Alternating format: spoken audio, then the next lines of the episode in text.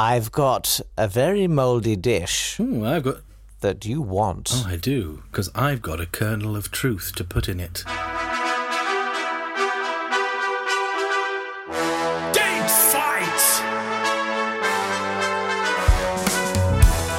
Hello there, welcome to Date Fight. It's the podcast that, and thanks for listening on a Saturday. You know, it's probably not part of your regular commuting routine. Nope. So we do super appreciate the weekend listeners. Yes. Uh, welcome along. It's the uh, podcast where we take great moments from history and we pitch them against each other. Yes, he's Jake Yapp, I'm Nat Tapley, and together we are presenting the Wide Awake Club of History rather than the normal Wacaday version you would have been listening to the rest of the week to find out what the best things that happened on this day were. I'm going to take us to. He's Tommy Boyd, I'm Michaela I'm going to need a while. I'm going to need a while. I'm going to take us to the 14th of March, 1885, when the Mikado opened at the D'Oyly Carte Theatre. It ran for 672 performances, making it the second longest running piece of musical theatre ever made up to that point, and one of the longest running pieces of theatre, full stop. It included such hilarious characters as oh, Nanki-Poo, Pooh Bar, oh. Pish-Tush, Yum Yum. People! And the whole took place get a place called Titipu! It really is. It really is great fun. It really is. I mean, I, I particularly like that after that point, you could really tell that you could identify people who are utterly dead inside by their love of Gilbert and Sullivan, which led to hundreds of thousands of red faced men singing badly in kimonos in village halls up and down the country with epicanthic folds painted on their faces as they, to gales of laughter from the assembled members of the Women's Institute. Oh, ha, ha, ha, ha, ha. Here's the unearned smug superiority of the Edwardians flowing out of our mouths, mixed with some racial stereotypes. Ha, ha, ha, ha, ha. Gilbert Sullivan, ha, ha, ha. And that's what happened on the 14th of March, 1885.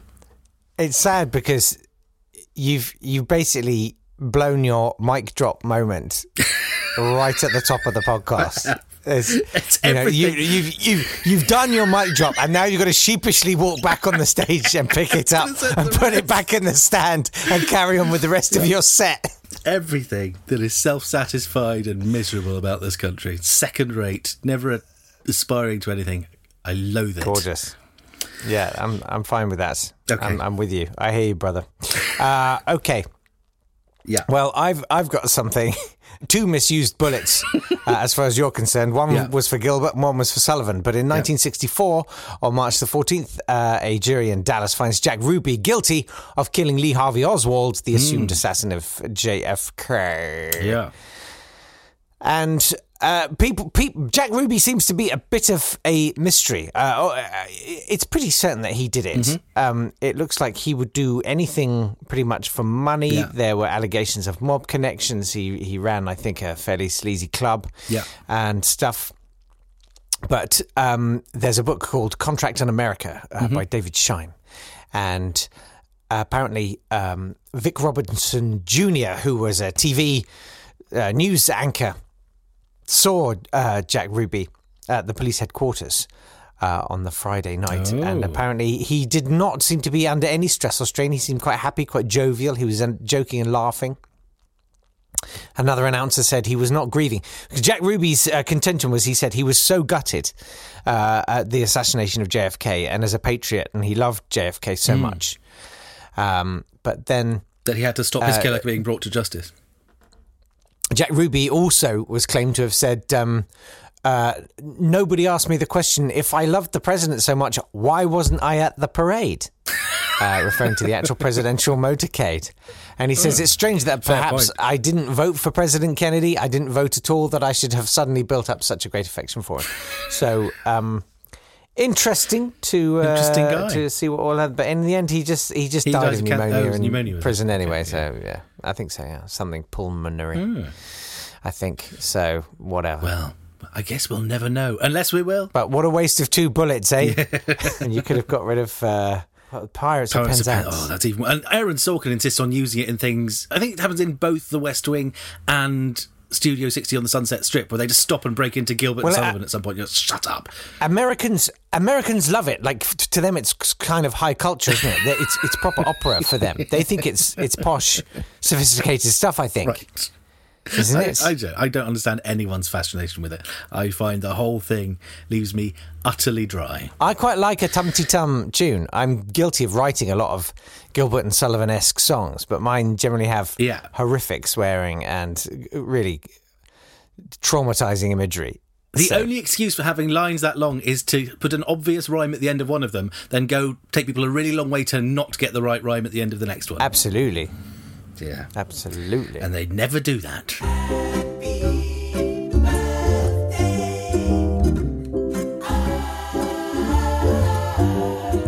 Happy birthday to Isabella Beeton, who did Mrs. Beeton's cookbook, Beeton being both her name and what you had to do to the eggs to prepare them for scrambling. Happy birthday to Casey Jones. You may remember Casey Jones coming, coming down, down the, the track, track. from Dumbo. Well, he died in a train crash, so it's not such a nice story when you know who he was. Yeah, they said it was leaves on the line. Uh, it wasn't him coming down the track. Uh, actually, he's quite. He did at one point save a child who was trapped on a train line with indecision. They heard the train coming, looked up and froze. So he ran out of the cab. He jumped on the cowcatcher and scooped the child up as the train hit them. Blimey. Um, unfortunately, a couple of years later, he went uh, was going at 75 miles an hour when a stalled caboose was on the line, and he slowed the train down. He, he um, put threw it into reverse, uh, but he was killed by the impact. Although he managed to save all of the passengers. So that's Casey Jones, uh, killed in a railroad crash and commemorated in a film about a flying elephant. It's what he would have wanted. His dying breath, he said, make a film about a flying elephant and remember me in it. Happy birthday to, and I chose this person over Albert Einstein. Okay. Happy birthday to Jasper Carrott! I'm not even going to tell you. If you don't know why, you don't deserve to be listening to this. Happy Death Day to Matilda of Ringelheim. She was the first Ottonian Queen of Saxony and she founded the convent in Quedlinburg. Uh, which is fine. Happy Death Day to Tony Benn, who uh, once wrote me a very nice letter and was very polite on the phone when I asked him questions. Um, what a pleasant chap. That is nice. Happy Death Day too to Chick Young, who created the Blondie comic strip, which starred Dagwood Bumstead and the many large sandwiches he ate in America. Think It's famous here, isn't it? People know Blondie. Maybe, maybe they don't. If so, look it up. It's a weird, not very good comic of the 1940s and 50s. Sorry, who was that? Chick Young, who did Blondie, which is Chick Young? Yes, Blondie was the, Blondie was the character who very rarely spoke. She was the wife, uh, so blo- called Blondie because she was blonde. But essentially, the main character was Dagwood Bumstead, who was the bumbling husband. I do not remember that one. I, I feel shamed. In which case, it's too obscure for me to have mentioned, and I should have just done Einstein. Oh well. I'm going to take you to the 14th of March, 1942. Hmm.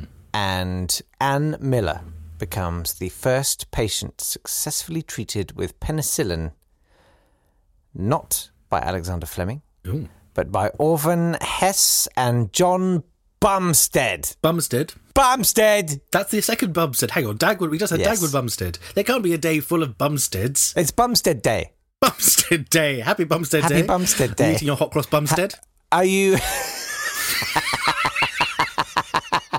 I do. You, do you celebrate? We. I've I've been a bit slack the last few years. We do it for the children. You know, yeah. Bumstead Day is Oh, such they a. love it. It's, Yeah. it's worth it just to see their little faces light up. Oh, he's been drawing pictures of Bumstead Day for weeks. Yeah.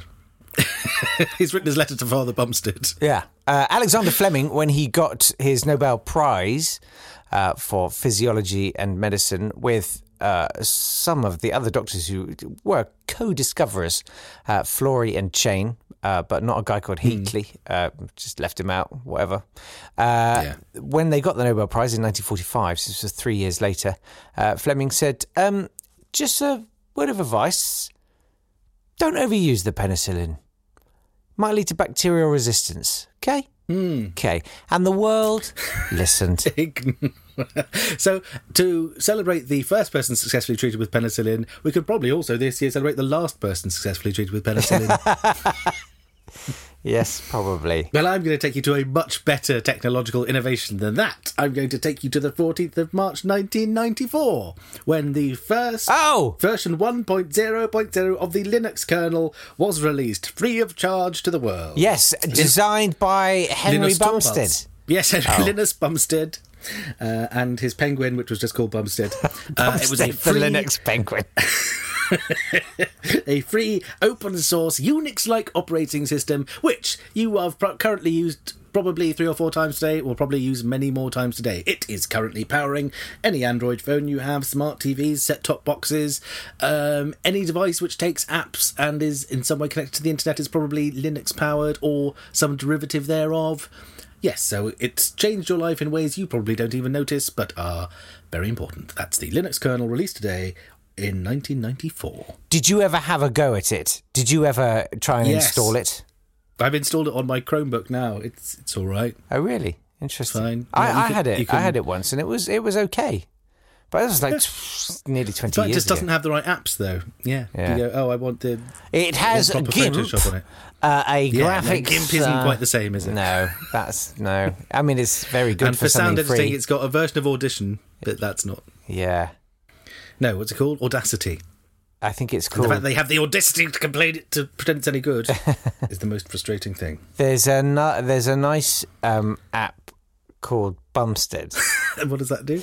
it finds a home for your bum. Oh, on Uranus. No, It's like. Grindr. It's, yesterday. saying. it's like Grindr. it's called Bumstead. Whatever. this is hopeless. Right, we are done. Are pioneers staking out their bumsteads. yeah, yeah, yeah. It was as far as a horse could ride yeah.